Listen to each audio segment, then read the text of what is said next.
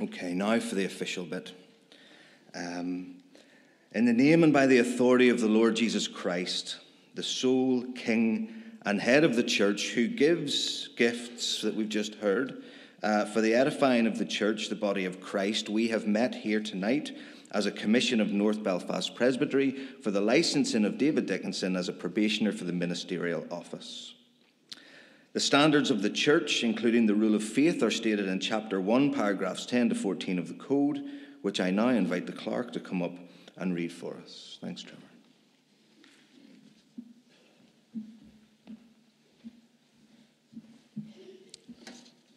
Good evening. I hope you're com- sitting comfortably.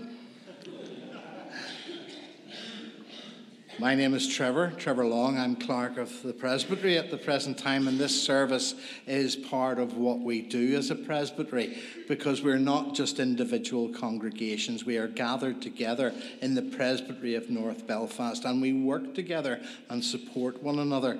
And so, this tonight is part of this life that is the congregation of Carnmoney and Central, but also of our presbytery. And so we're part of PCI. And formally, I want to report to the Commission and to you that everything is in order for us to proceed. We have received apologies. We've received an apology from our moderator, Reverend Ian Cahoon, who can't be with us tonight.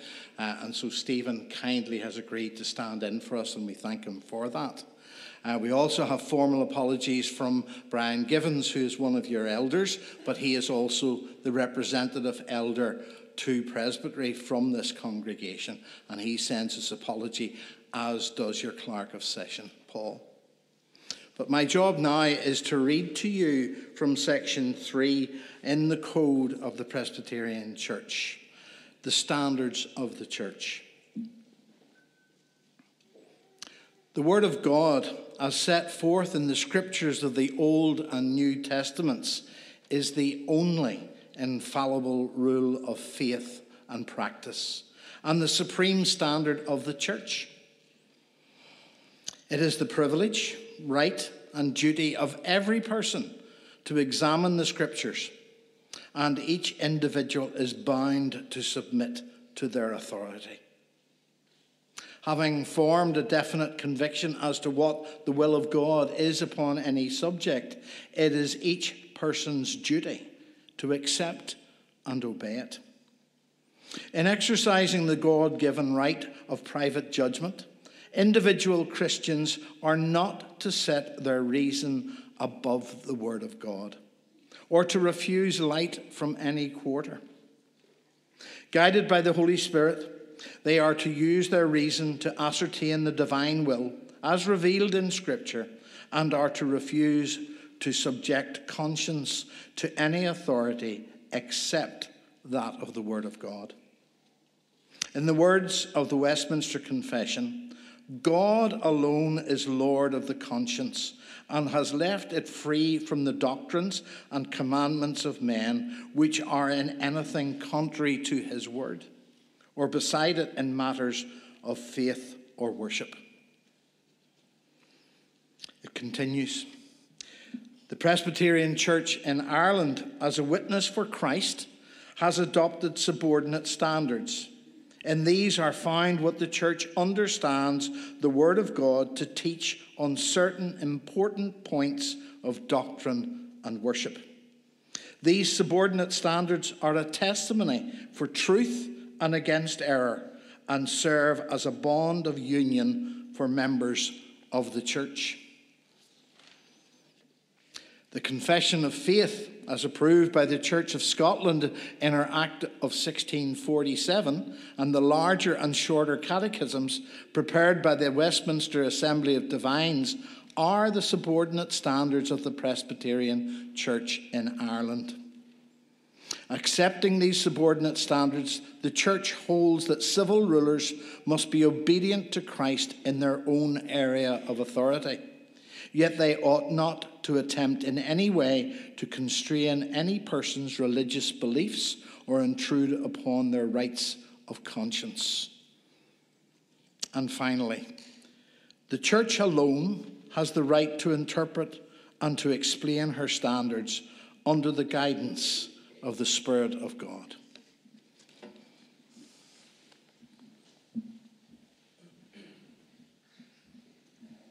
Thank you, Trevor.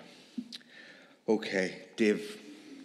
Having heard the declaration of presbytery and statement on our standards and rule of faith, I now require you to answer the following questions. Firstly, on your personal sense of calling. So far as you know your own heart, have you been induced to seek the office of ministry from love to God and from a sincere desire to win souls for Christ and to promote God's glory? Have you? Do you believe the Word of God is set forth in the Scriptures of the Old and New Testament to be the only infallible rule of faith and practice? Do you? Do you accept the Westminster Confession of Faith as described in the statement from the Code read by Trevor? To be founded on and agreeable to the Word of God, and as such, do you acknowledge it as a confession of your faith? And do you accept the catechisms compiled by the Assembly of Divines at Westminster and received as the catechisms of this church? Do you? Are you resolved through God's grace firmly and constantly to adhere to the fundamental doctrines of the faith set forth in the said confession and catechisms and to teach and defend them to the utmost of your power against all error? Are you?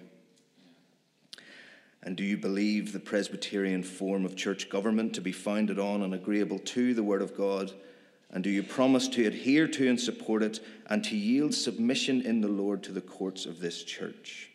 Do you? You have confessed your belief that the Word of God contained in the Scriptures of the Old and New Testament is the only infallible rule of faith. It is under that supreme standard which alone is final, and this church holds its subordinate standards. This being understood, are you now prepared to subscribe in terms of the General Assembly's formula?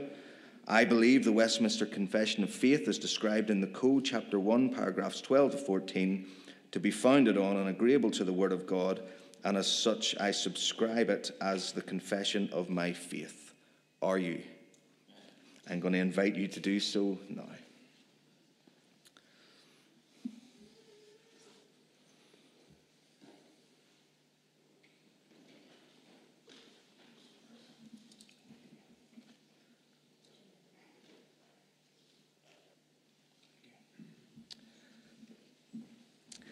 Dave, in the name and by the authority of the Lord Jesus Christ, the King and head of the church, we, the Presbytery of North Belfast, do hereby license you, David Dickinson, to preach the gospel publicly as a probationer for the ministerial office. I'm going to ask you to kneel and I'm going to pray for you now. Let's, David, kneel and we'll stand as a congregation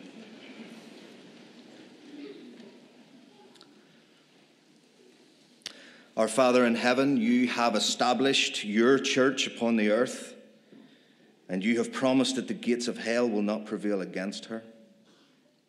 You have blessed your church with your Holy Spirit, who has guided her throughout the generations. And Father, you have called and chosen various people to service in your church, Lord, and we thank you tonight that by your grace you have called and chosen Dave to serve you in the way in which you lead him to do so. And we ask, Father, for your Holy Spirit to be poured out upon us as a commission of North Belfast Presbytery, as the congregation of Carnmoney, and upon David, in the name of King Jesus. Grant, Lord, that his heart would be ablaze with a love for you and a yearning desire to see others love you too. Grant, Lord, that he might love those under his care and that he would be faithful to his duties.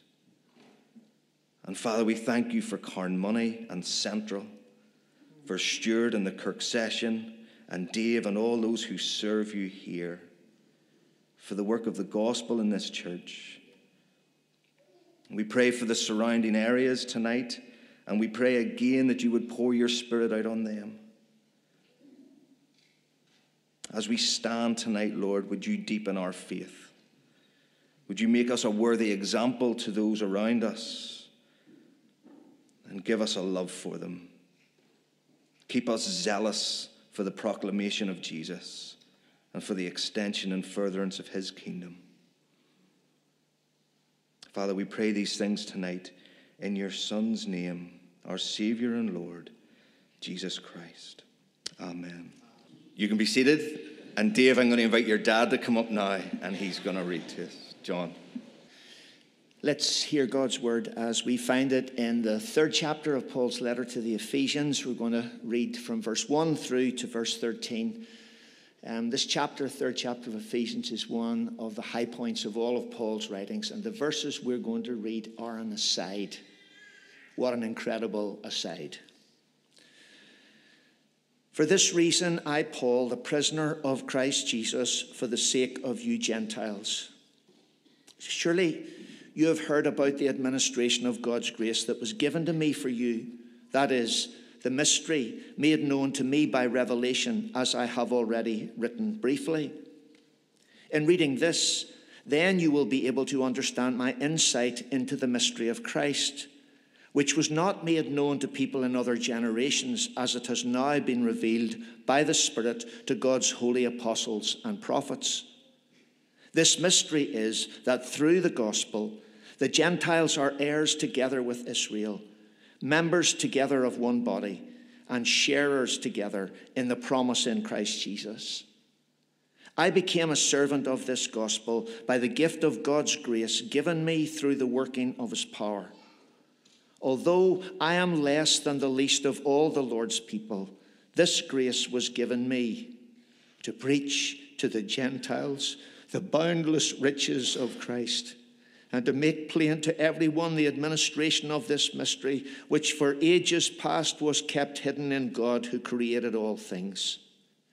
His intent was that now, through the church, the manifold wisdom of God should be made known to the rulers and authorities in the heavenly realms, according to his eternal purpose that he accomplished in Christ Jesus our Lord. In him and through faith in him, we may approach God with freedom and confidence. I ask you, therefore, not to be discouraged because of my sufferings for you, which are your glory. Amen. And the Lord will bless his truth to all our hearts. For Christ's sake, we ask it.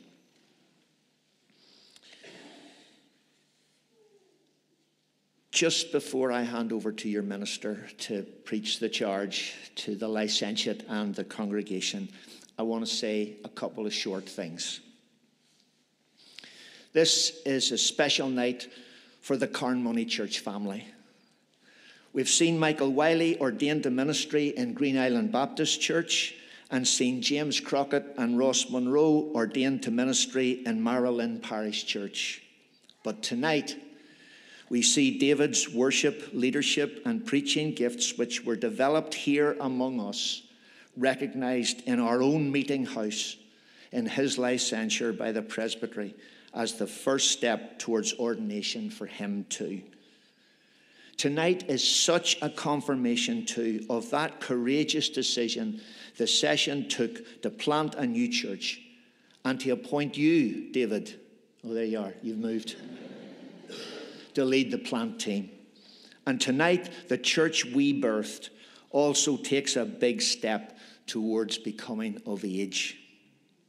Secondly, this is also a special night for my family.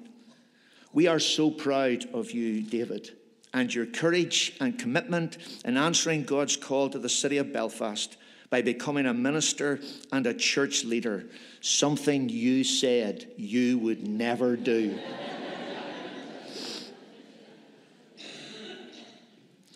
For some reason, when you were born, Professor Harley, who delivered you, omitted to sever the umbilical cord and until your early 20s, the cry, Mom, Mom, rang constantly through the house. I am so sorry that Christine did not get to see this moment. But maybe in some way or another, she knows anyway. I hope so. Thirdly, this is a special night for you and Joy and Elle and Levi for you have sacrificed so much as a family to get to this moment. Joy is your constant companion and constructive critic in your calling, as well as your wife. And Elle and Levi are a constant challenge to find a way to do church which will attract and welcome the next generation. You are a fourth generation preacher yourself. Your great grandfather worked in the shipyard but preached many weekends in the mission halls of East Belfast. And your grandfather and your dad stood at points in the past where you stand tonight. Knowing Elle as I do, the fifth generation may well be a woman. Finally, son, Lisa and me wish you the rich blessing of the Lord on all you are becoming and on all you are doing. You have effectively become our minister, and we are deeply grateful for that. You are a good preacher. People in Carnmoney always love to tell me how much better than me you really are. so rather than leave you for, with a word from me, I want to leave you with a word from your grandfather. The Presbytery of East Belfast invited him to preach the charge at my ordination in Bloomfield 43 years ago, and I still have the text of his sermon during which he said this People may regard your ministry in different ways. And of course, there will be times when you alone, of all those whose help is sought, will have the answer that is needed. But there will also be times when you too will only be able to weep in silent fellowship with those whose grief or tragedy is beyond human counsel or advice. Yet, here too, as in every other circumstance, it will be your privilege to minister the word of the living God and to assert with humble yet unshakable confidence the goodness of his purposes to bring young and old alike into saving, satisfying, and sustaining touch with himself. Such a ministry cannot be esteemed too highly and dare not be regarded too lightly. God bless you, son.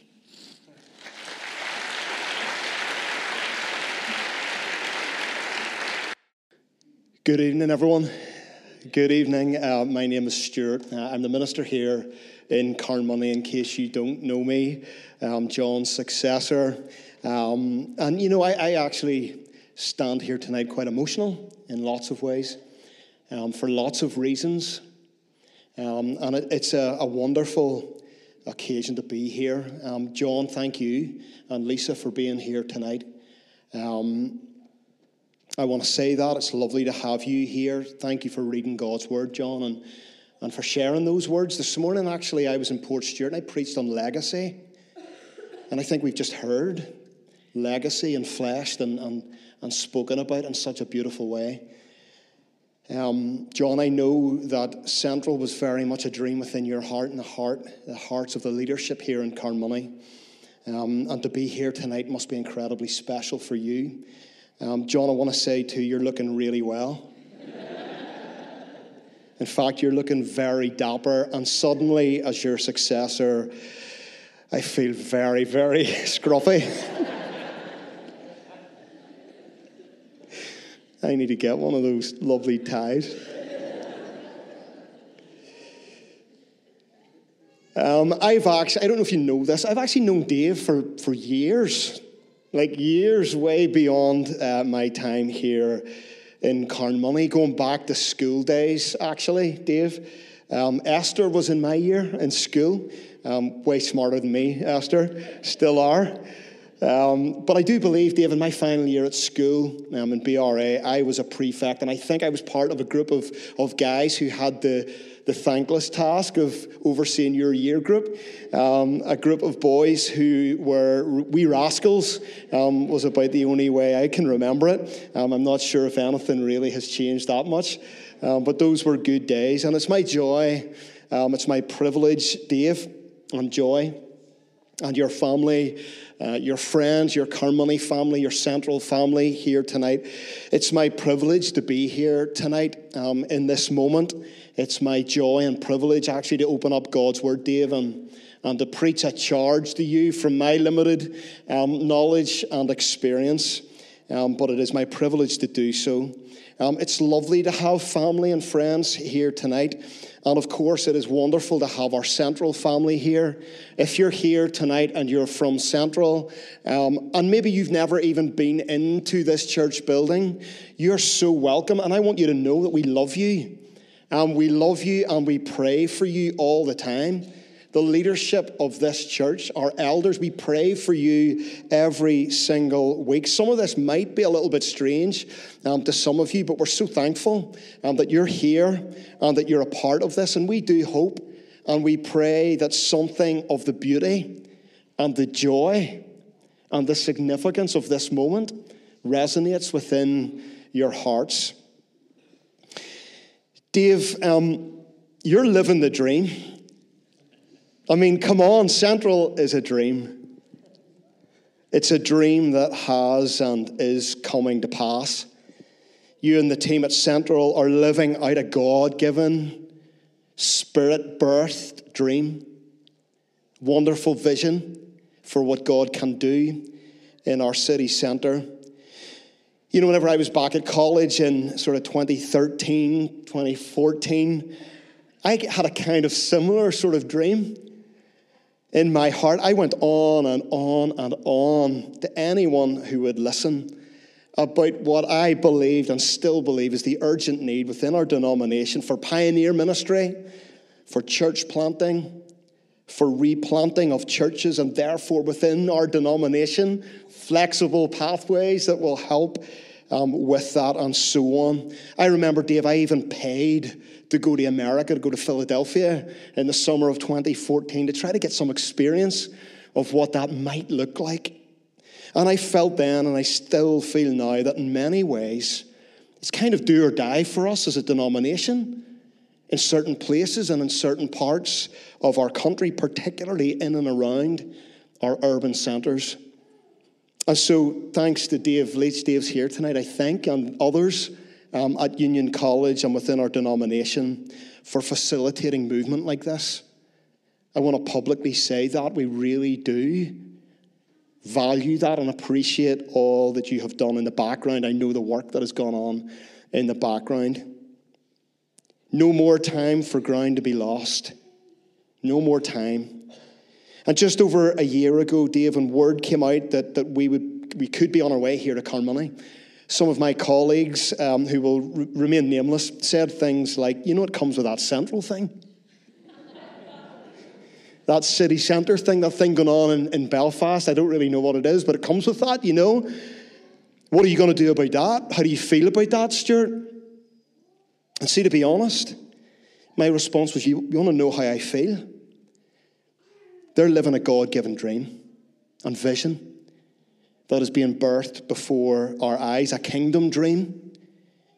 I'd love to help encourage them in whatever way I possibly can. And Dave, I pray that I have been that little bit of encouragement and that I will be and that we will be in the days that are still to come.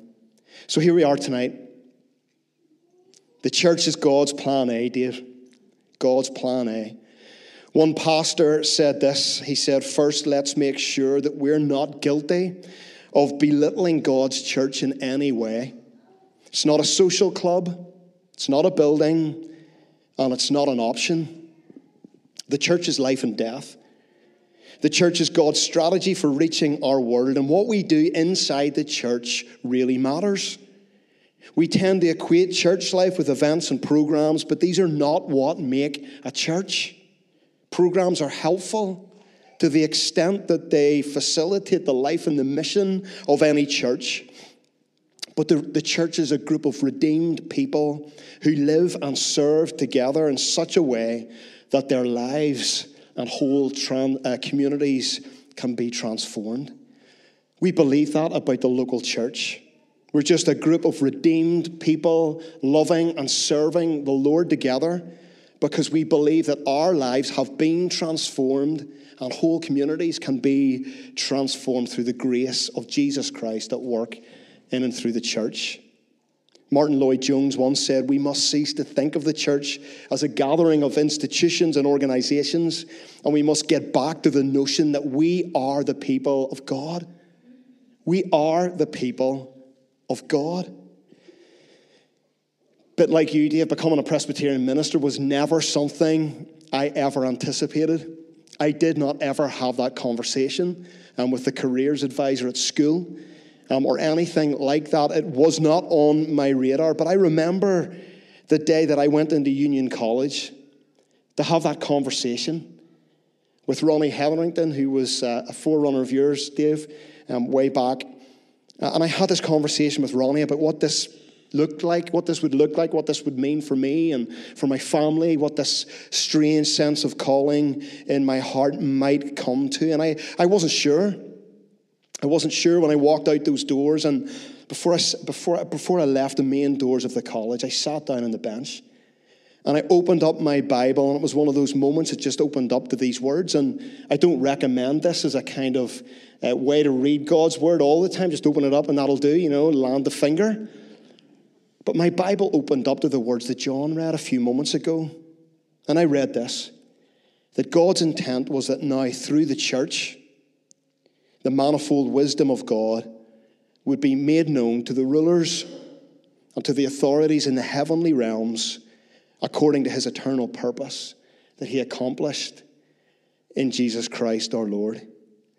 And in that moment, my heart was penetrated. God is making himself and his manifold wisdom known in this world. And how does God do that, Dave? Through the church. Through this strange group of people, redeemed by grace, who come together like this, who come to worship God, who come to know Jesus and to make him known in this world. The church is God's plan eh? And Dave, tonight is another kind of marker moment for you and for Joy and for your family and for the central family and for us here in Carnmoney. This is God's strategy for reaching this world. We are, as we often say here in Carnmoney, the ecclesia, the church, the called out ones, called out by Jesus, called by Him, called out of our old ways of living into life in His name to make Him known in this world. We are the people of God. The, the letter to the Ephesians is a letter saturated um, with the true essence and identity of the church. And I want to take just a few moments to think through two things um, that I believe will be a challenge and encouragement to you, Dave, but hopefully to all of us here tonight. There are five words in verse 8, and then another five words. And I want to think about this because the, the first five words reveal that Paul knew where he had come from. Paul writes, I am less than the least. I'm less than the least. Have we got these slides? There's no. There we go. I'm less than the least. He knew where he had come from. But then in the very next breath, Paul says, This grace was given me because he understood what he was called to. He knew where he had come from, but he also understood what he had been called to. Paul writes, I'm less than the least. I'm less than the least of all the Lord's people. It's like Paul was acutely aware of, of his own unworthiness, Dave, his own inability for the ministry task. He was truly humbled by all that Jesus had done in his life. We know that Paul had a bad history. He had previously persecuted the church. He had been so anti Christian before he came to faith in Jesus. And here in this moment, he's totally amazed at what, what Jesus has done in his life. He knows and has experienced the abundant goodness of grace in the life of someone like him. And in this moment, Paul writes, I'm, I'm less than the least of all the Lord's people. Less than the least of all the Lord's people. You know, Dave, it's always good to remember where we've come from, isn't it? That we've been rescued and redeemed by God's goodness and grace, that we've been filled with the Holy Spirit, and that we're now commissioned and empowered, licensed even, to make Jesus known in all this world. It's so humbling to remember who we are and where we've come from. Dave, be reminded of all of this tonight. You know, there will be days that come, and I know you've had days like this, whenever those first five words ring far too loudly in your ears. You know, I'm less than the least. Something like, you know, how did I get here, Lord? What am I going to do with this, God? I don't know if I feel like I fit in. Maybe I don't fit in, God. Dave, don't be put off. Don't be put off. You're in good company. I will join you in that company, Dave. But you're in the company of the Apostle Paul in his humility. He knew where he had come from, he knew what life was like before this calling into ministry, this calling to proclaim and to preach and to teach and to pastor in the name of Jesus. Dave, let those moments remind you of where you've come from, that this call upon your life is a work of the Holy Spirit of God within you. His Spirit has been at work all along through the generations to this moment, and it's all grace. But, Dave, don't leave it at those first five words. Don't settle there.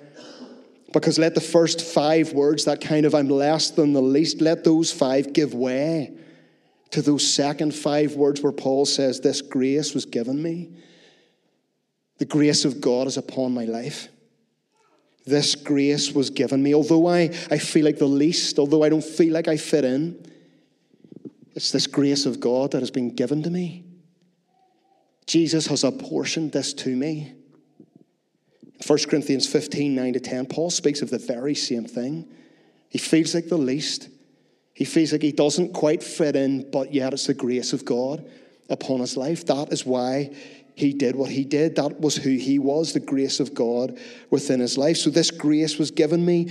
David's what you're called to. It's what God has called you into. Grace is all over this chapter.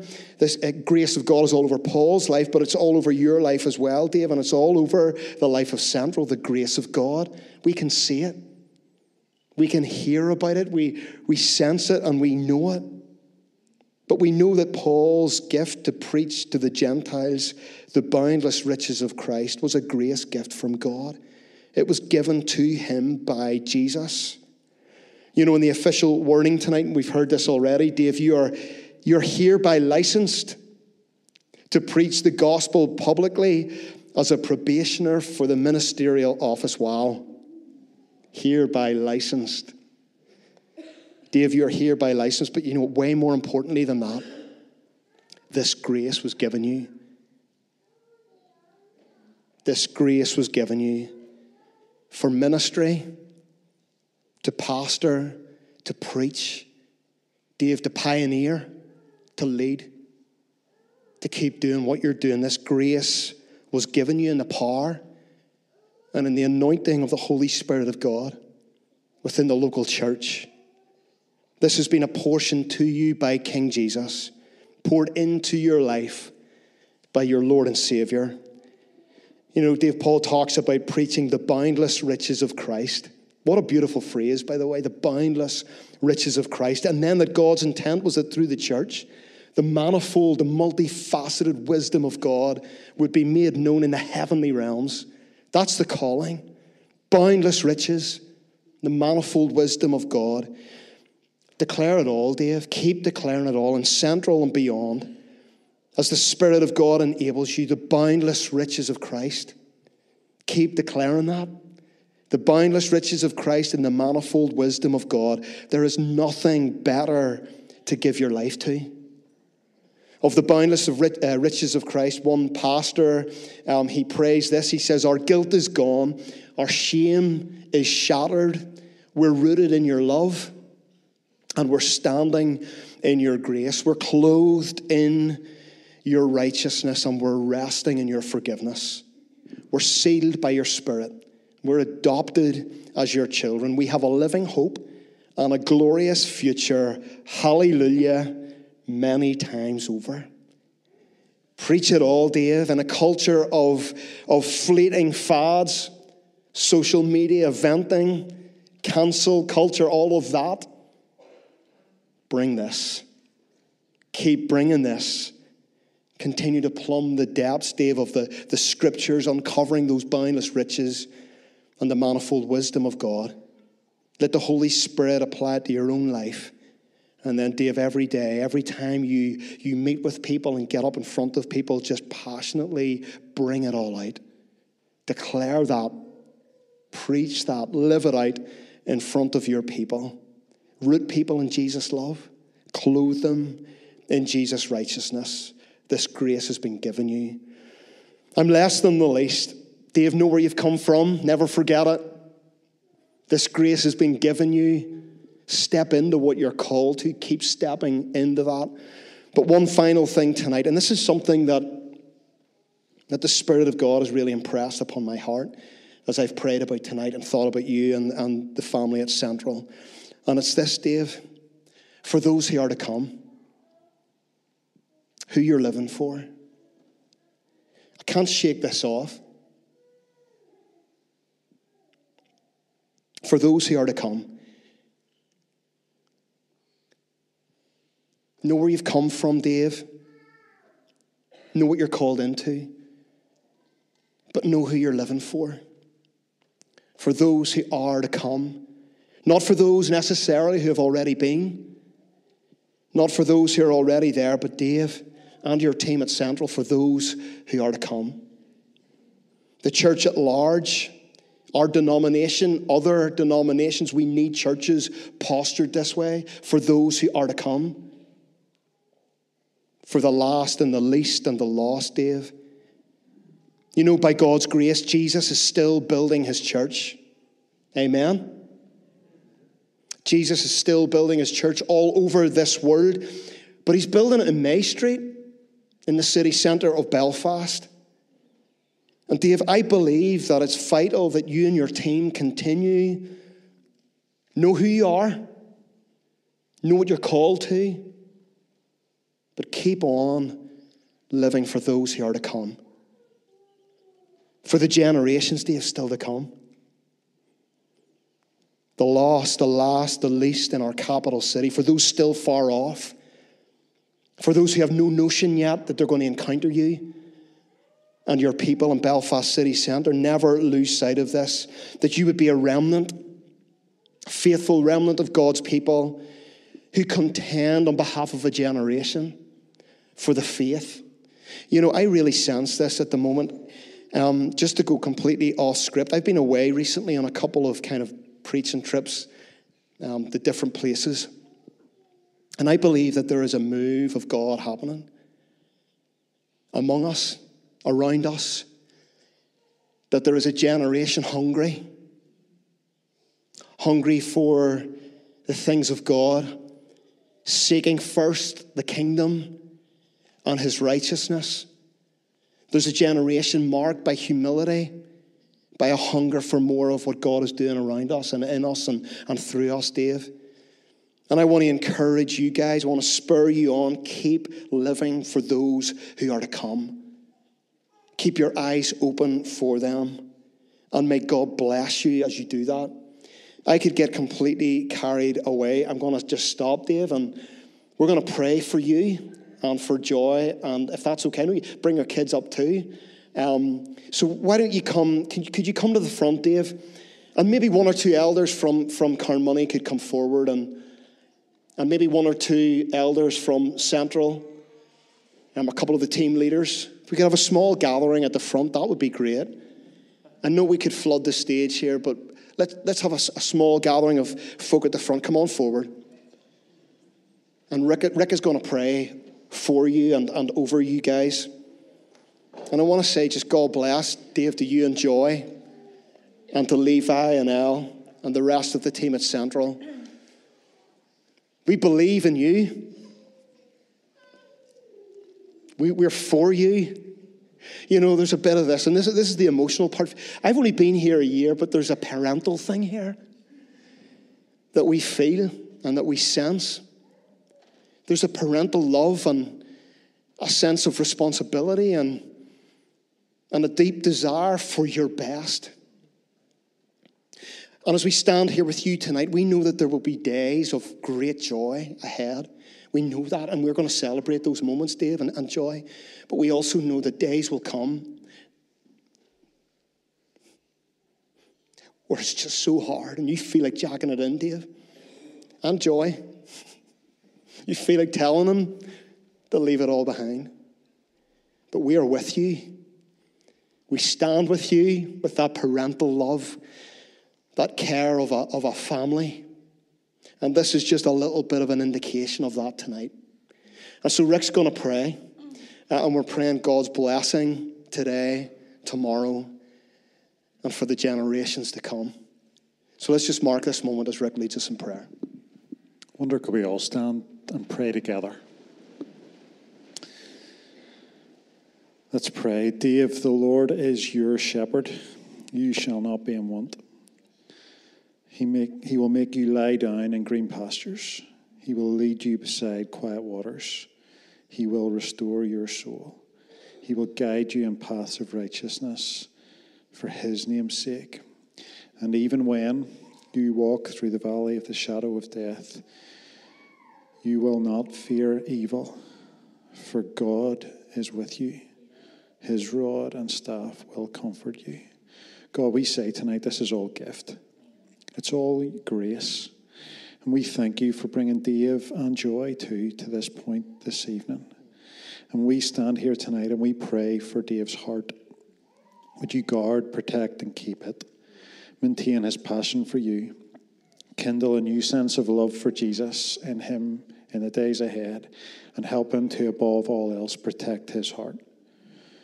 God, tonight we pray for Dave's head as he studies more, sharpen his mind Help Dave absorb deep truths about you, your word, and your church. Give him capacity for deep insight and keep him as a learner day by day. We pray tonight for Dave's holiness. Keep his walk pure, keep his ways clean. Help him to live a life of integrity in all things. Give him perseverance in prayer, a hunger for holiness, and a life of humility. We pray tonight for Dave and Joy's home. Guard their little family. Help them to nurture Elle and Levi physically, emotionally, and spiritually. May their home continue to be a place of welcome, hospitality, and discipleship. And we pray for Dave's hands. Equip him to serve you. Grow his gifts and capacity to enable him for even more effective service Give him the posture of a servant. Help him to offer everything in his hands to serve you. And for this reason, we kneel before the Father, from whom his whole family in heaven and on earth derives its name. And we pray that out of his glorious riches he may strengthen you with power through his Spirit in your inner being, so that Christ may dwell in your hearts through faith and we pray that you, being rooted and established in love, may have power together with all the saints to grasp how wide and long and high and deep is the love of Christ, and to know that this love that surpasses knowledge, that you may be filled to the measure of all the fullness of God. And we pray together now to Him who is able to do immeasurably more than all we ask or imagine, according to his power at work within us. To him be the glory in the church and in Christ Jesus throughout all generations, forever and ever. And all God's people said, Amen. Amen. Amen. Dave, just before you go, we're going to sing in a moment. We're going to celebrate, praise God for all of His goodness. I want you to, I want to remind you of, of two things, two critical pieces of information. Jesus said, "You seek first the kingdom. You seek first the kingdom." What did He say? I will build my church. You seek first the kingdom. He says, I will build my church. God bless you both. As moderator of North Belfast Presbytery, let me, be, let me bring the greetings of North Belfast Presbytery to you. Let me also bring the greetings from your brothers and sisters in Whitehouse. And let me just formally congratulate Dave uh, on, on, being licensed tonight. I do want to thank you for uh, the encouragement to my heart that it has been to be involved in, in this process. And has been said so much tonight, just, just to see what the Lord is doing uh, is just wonderful. And what He's obviously going to continue to do, uh, Dave, in this new chapter of ministry and service. So may the Lord richly bless you and your family. as, as you move forward in, in, in obedience. Um, I'm going to invite, first of all, Stuart to come up, and then after Stuart, Professor Leach from Union Theological College is here, and then after Professor Leach, Dave, you're going to say a few words. So, Stuart, come on up. Thank you. I've already said a fair bit, um, so I will be brief. I'll be very, very brief, Dave, um, and everyone. Um, but I just want to say a few quick things. Um, the first is this one of the, I think, one of the, the great mysteries of the Presbyterian Church in Ireland. In fact, there are quite a few mysteries. Um, one of them is what on earth does it mean to be licensed? We talked a little bit about this earlier. Um, but Dave, look, I was an elder in a Presbyterian church for many years before I was in ministry. I was an assistant uh, for a number of years, uh, and now two churches down the road from that. Um, I've been connected to three presbyteries, convened at other licensing commissions like this one. Um, I've preached at occasions like this before. I know many others who've been in your position uh, on nights like this. Um, I was, of course, licensed myself, and I still have absolutely no idea what it means to be licensed. I'm kidding, I'm kidding. But you are in the, the official wording of it, um, and you'll hear all these jokes about being on probation. Um, you are officially licensed as a probationer for ministry within the Presbyterian Church in Ireland. So, Dave, you're on probation. I, re- I looked this up online. Probation in criminal law is a period of supervision over an offender ordered by the court, often in lieu of incarceration. So, Dave, just to clarify a few things. Number one, you are under supervision. You've got that sorted out. You've got a supervising minister who's here tonight. Actually, John, you're very welcome um, among us tonight. But number two, Dave, you're not a criminal offender. Are you? No? No? Hopefully not. And number three, I trust and pray, Dave, that none of this feels like an impending prison sentence. I pray that for you. But in all seriousness, um, you know the, the deal with us here in, in Carnmoney. I and we, um, as the leadership team here and the church family, we're right behind you. Um, Joy and the family um, and the church family in Central. I'm certain that we, um, as I said a few moments ago, here in Carnmoney, we'll continue to feel that parental kind of responsibility and love for you all, Dave. And on behalf of, of the leadership and elders here, um, let me express all of our uh, gratitude um, to the Lord for what He has done in your life and in the life of Central. And let me also uh, express our ongoing support for all of you, Dave, um, for the team ga- uh, and the, the community gathered in Central. Dave, you're a very gifted young man with an amazing family and a brilliant team around you, and we are cheering you on um, into the future and all that that will hold. Dave, the verse. Um, that came to mind for a moment like this. I've already said lots tonight, but in Zechariah 4, verse 6, not by might, um, nor even by power, but by my spirit, says the Lord Almighty. Take that forward with you um, into the year and the days that are to come. Um, Joy, we have a small gift for you if you want to come forward. Yes, you, are definitely the better half, aren't you? And Uh, we just have a gift. We don't have a, a gift for you, Dave, sorry, but I have a gift for Joy. Come on forward, Joy, and I'll give you this.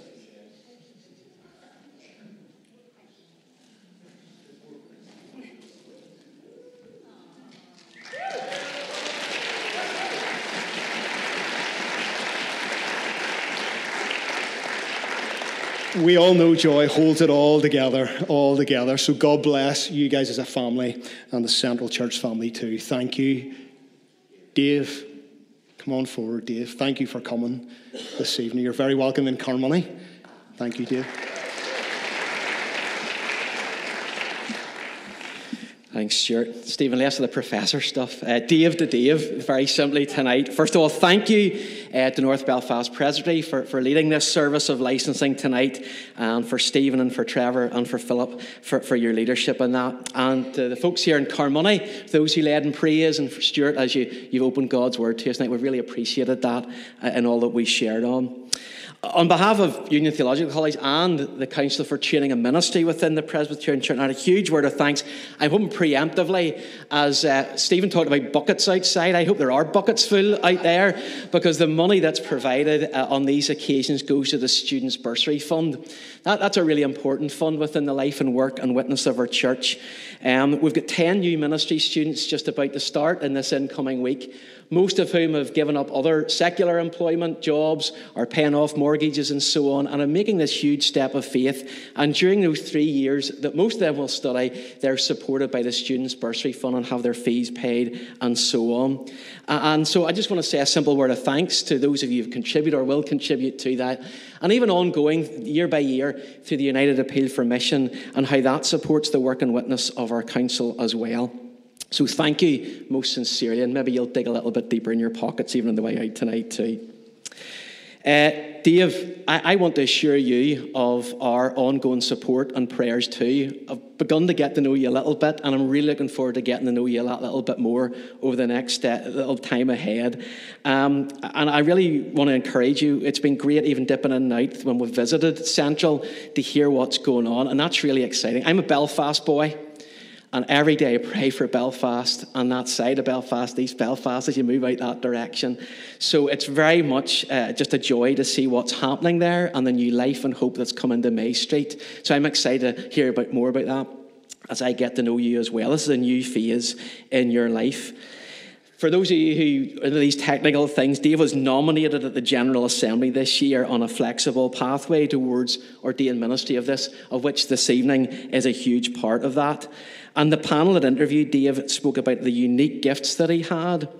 And Dave, I, have seen that already, and I'm excited by that, um, and how the Lord can use you as He's already done in the past.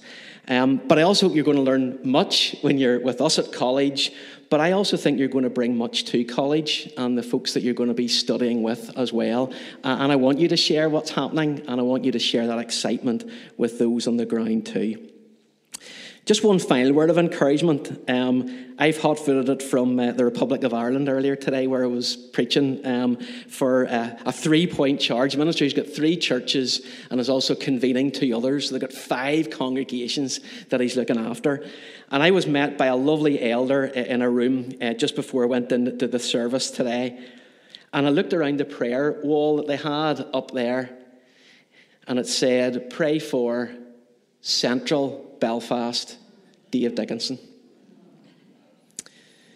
It's wonderful, isn't it? The church is bigger than we think. This was a small, remote place just over the border, and there was a place that was praying for you. And I was able to say to the folks, I'm going to be at Dave's licensing tonight and join the dots a little bit for them.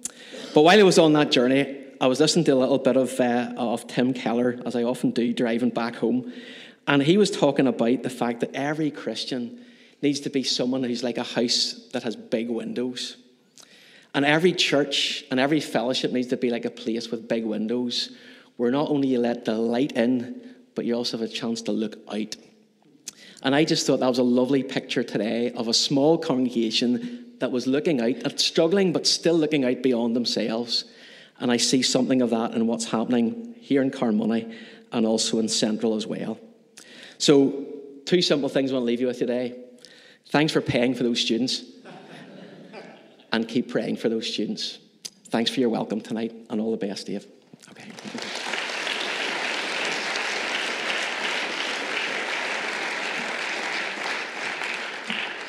Thank you uh, so much. I'm going to make what might be my first and biggest mistake, which is my wife would like to say something, so I'm going to let her say something before I say it. Um, I had the opportunity to speak and make a speech at my wedding, and I didn't do it, and I regretted it, so I'm doing it now. And and I feel like I've got something that I need to say to you, Dave, but also this journey is ongoing, but it's been a journey, and it's been a journey of um, listening to what God's saying to me and hearing His voice. And it might surprise you that the most poignant thing that God has told me over the last 13, 14 years has been get over yourself. Um, when we first met, I'm from a house church background, moved in the things of the Spirit, and when I met this Presbyterian minister's son, I thought, oh, this isn't going to work. Like, um, And God said to me, Get over yourself. You don't have a monopoly on the Holy Spirit and the things of the Spirit. And that was strike one. Um, fast forward six months when we got engaged, it was short. Uh, um, the courting period, um, we were we'd signed up for a slot in I 56 in the House of Prayer um, on the Ballyclare Road there. And it was like a middle of the night slot. Dave was in another room, and I was thinking, right, we just got engaged. Obviously, we're not just going to go to this church because it's his dad's church, and we need to find somewhere to be us and for us to like do our thing together. And God said to me, "Get over yourself. I'm doing something here, and if you want to be involved, then that's up to you." And so, of course, the answer is yes. Um, fast forward actually to Planting Central whilst I was massively pregnant. Funny enough, that has not been this biggest struggle or the biggest part of this journey, but the growth in the last um, two to three years has been really, really painful and the stretching of me personally. Um, and the sense of God, have I got the capacity for this? I can't do this. And I heard him say again, get over yourself because it's in his strength and not in mine. And so I submit. And I also want to say to you, Dave, where you go, I will go. And where you stay, I will stay. Your people will be my people, and your God, my God. Thank you. Uh, thank you, Joy. Um, I want to say uh, there's a lot of things I need to say thank you for uh, to keep the decorum and everything right. To the moderator, the clerk, the commission for the service. Stephen, I'm delighted it was you because we've kind of walked together on some part of this journey and you were with us for a while and we've loved that. Along with our parent church too, Carnmoney, for hosting us tonight and the desserts which have been prepared afterwards. I've learned that you don't get between people and desserts, so I'll be quick, okay? Um, so thank you for that. Also to Stuart for the charge. Thank you for that tonight. But to be honest, more so than the charge, thank you um, thank you for your encouragement, your challenge, your ongoing support. And probably when that person warned you about us, in some ways that probably was also a warning about me, because I was probably your worst nightmare. The outgoing minister's son, who's also an elder and leads a church plant that you're apparently also meant to be in charge of. Like, that's a nightmare. I'm really grateful for your support, your encouragement, your goodness to us. Really grateful for that and, and friendship really grateful for it. So thank you. Uh, I've spent the last week with people asking me, well, how are you feeling about Sunday night? To which most of my answers have been, I have absolutely no idea, right? I'm not actually doing anything. I just get up and say yes, and that's pretty much all I have to do. But my overarching feeling about this week has been, it is strange. It is strange to be here primarily, firstly, as a son of the manse, okay, who made a promise. I, believe, I, I think what Dad's getting at is there's been a series of things in my life where I've said I'm never going to do something, and then that is exactly what ends up happening. But one of those has been, as somebody that was traipsed around every form of Presbyterian event, I made a promise to myself that when I was getting my way, I wasn't going to anything like this. And now it turns out not only is there one that is for me tonight, I have dragged my own kids along, and thus the circle is complete okay? So strange, okay? Strange. It's also strange to be licensed, to be honest, uh, for a work that started seven years ago. In some ways, it felt like that ship has sailed. Uh, I'm, uh, as Jamie has reminded me many times in my life, I'm a fake minister. Apparently, now I have a certificate that says I'm not a fake minister when I preach anymore, Jamie, right? So I'm fake when I do everything else except that, right? So strange too, because this, in many ways, has a lot to do with the call of God.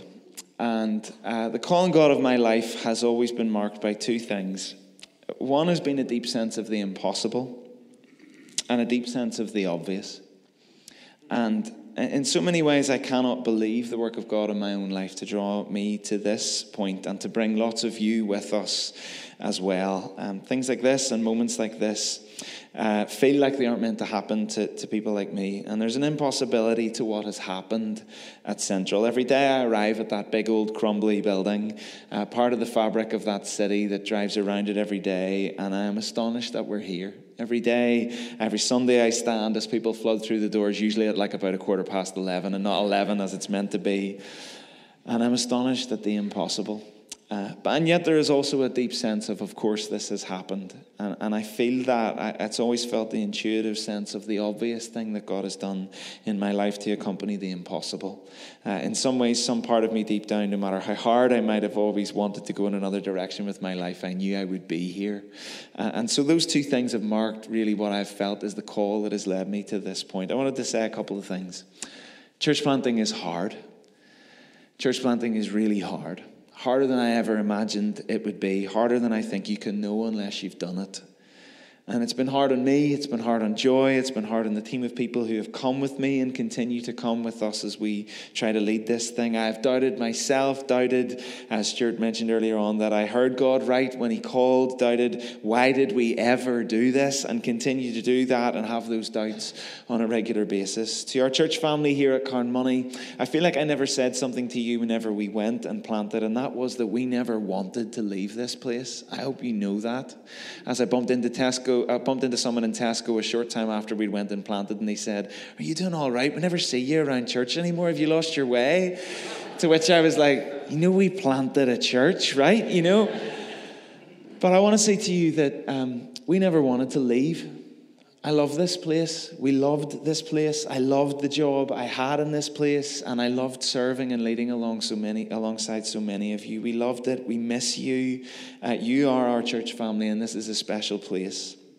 To your central family, I hope that we will always tell the story uh, of this place in a way that honors this place as the, as the family that sent us to plant. But the road that leads you uh, uh, uh with calling really is that you realize there's a point in your life that it's you who has to hold your hand up and say that I will go. And really, that's all that I did. That's really all we did as a team.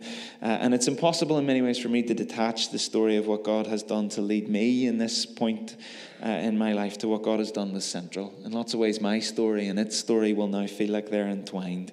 And really, it's got nothing to do with me and everything to do with this thing Jesus has done uh, in raising up a church in Belfast City Centre.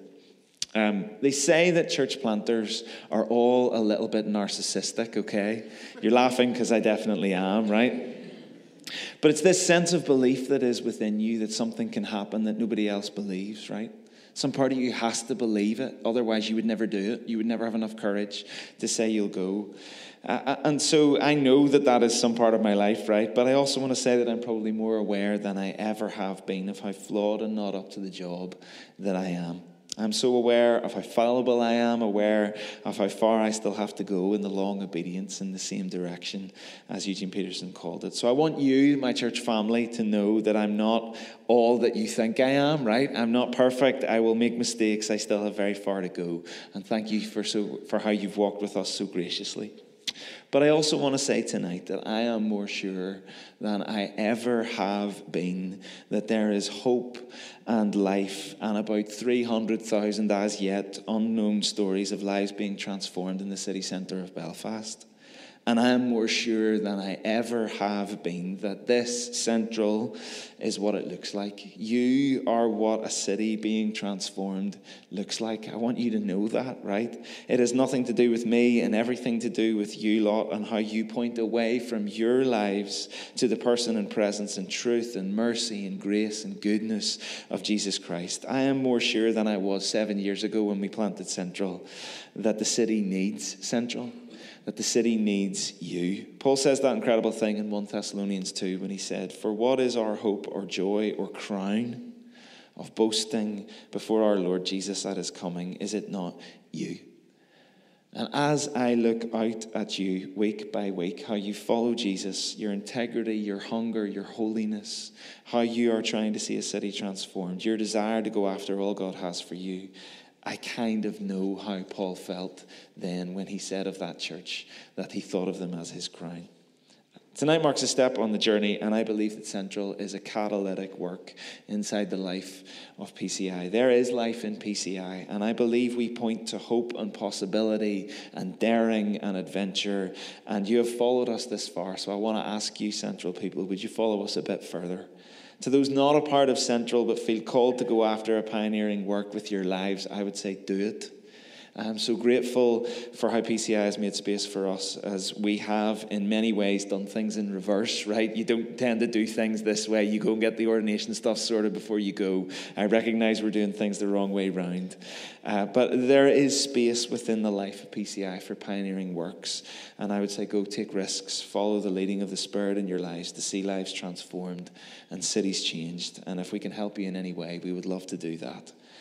To PCI, may what is happening at Central, what Jesus is doing in Belfast, be a prophetic challenge to the denomination I love and I'm committing myself to tonight to find its prophetic and pioneering imagination again, that we might not settle for managed decline, but become that creative minority that I believe the New Testament bears witness to and calls us to become, witnessing to the rule and reign of another kingdom and the life of another king. I believe that.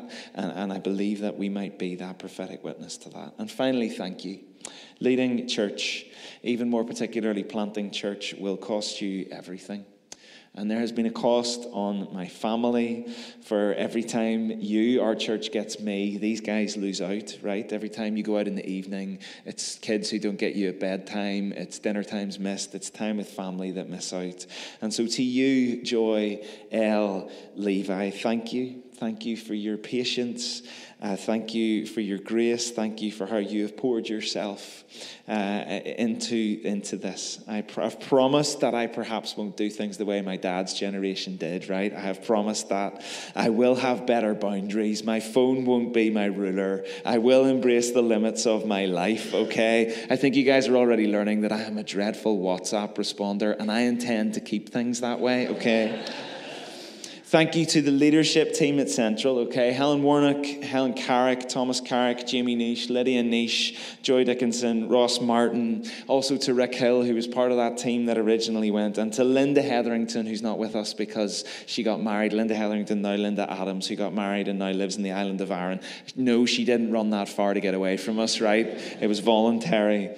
Thank you for coming with me. I really appreciate it. I'm so grateful for it. Thank you for the courage. I mean, you hadn't even heard me preach, and I thought that after the first night when I got up to do the benediction and literally pronounced, and now I pray the benediction, amen. That is literally what happened, right? I thought that might be it. Thank you. Thank you for your support, your faith, your integrity, your vision, your prayers, and most of all, your friendship. Thank you to, particularly to my family, or the Daffia as they are known, right? Don't mess with the Daffia, for just being you. And to my dad, for the one for whom I have learned so much, dad's critical um, and most important advice recently on Central was, I mean, son, you haven't stuffed it up. So, you know, for insightful knowledge like that throughout my life, I'm really thankful.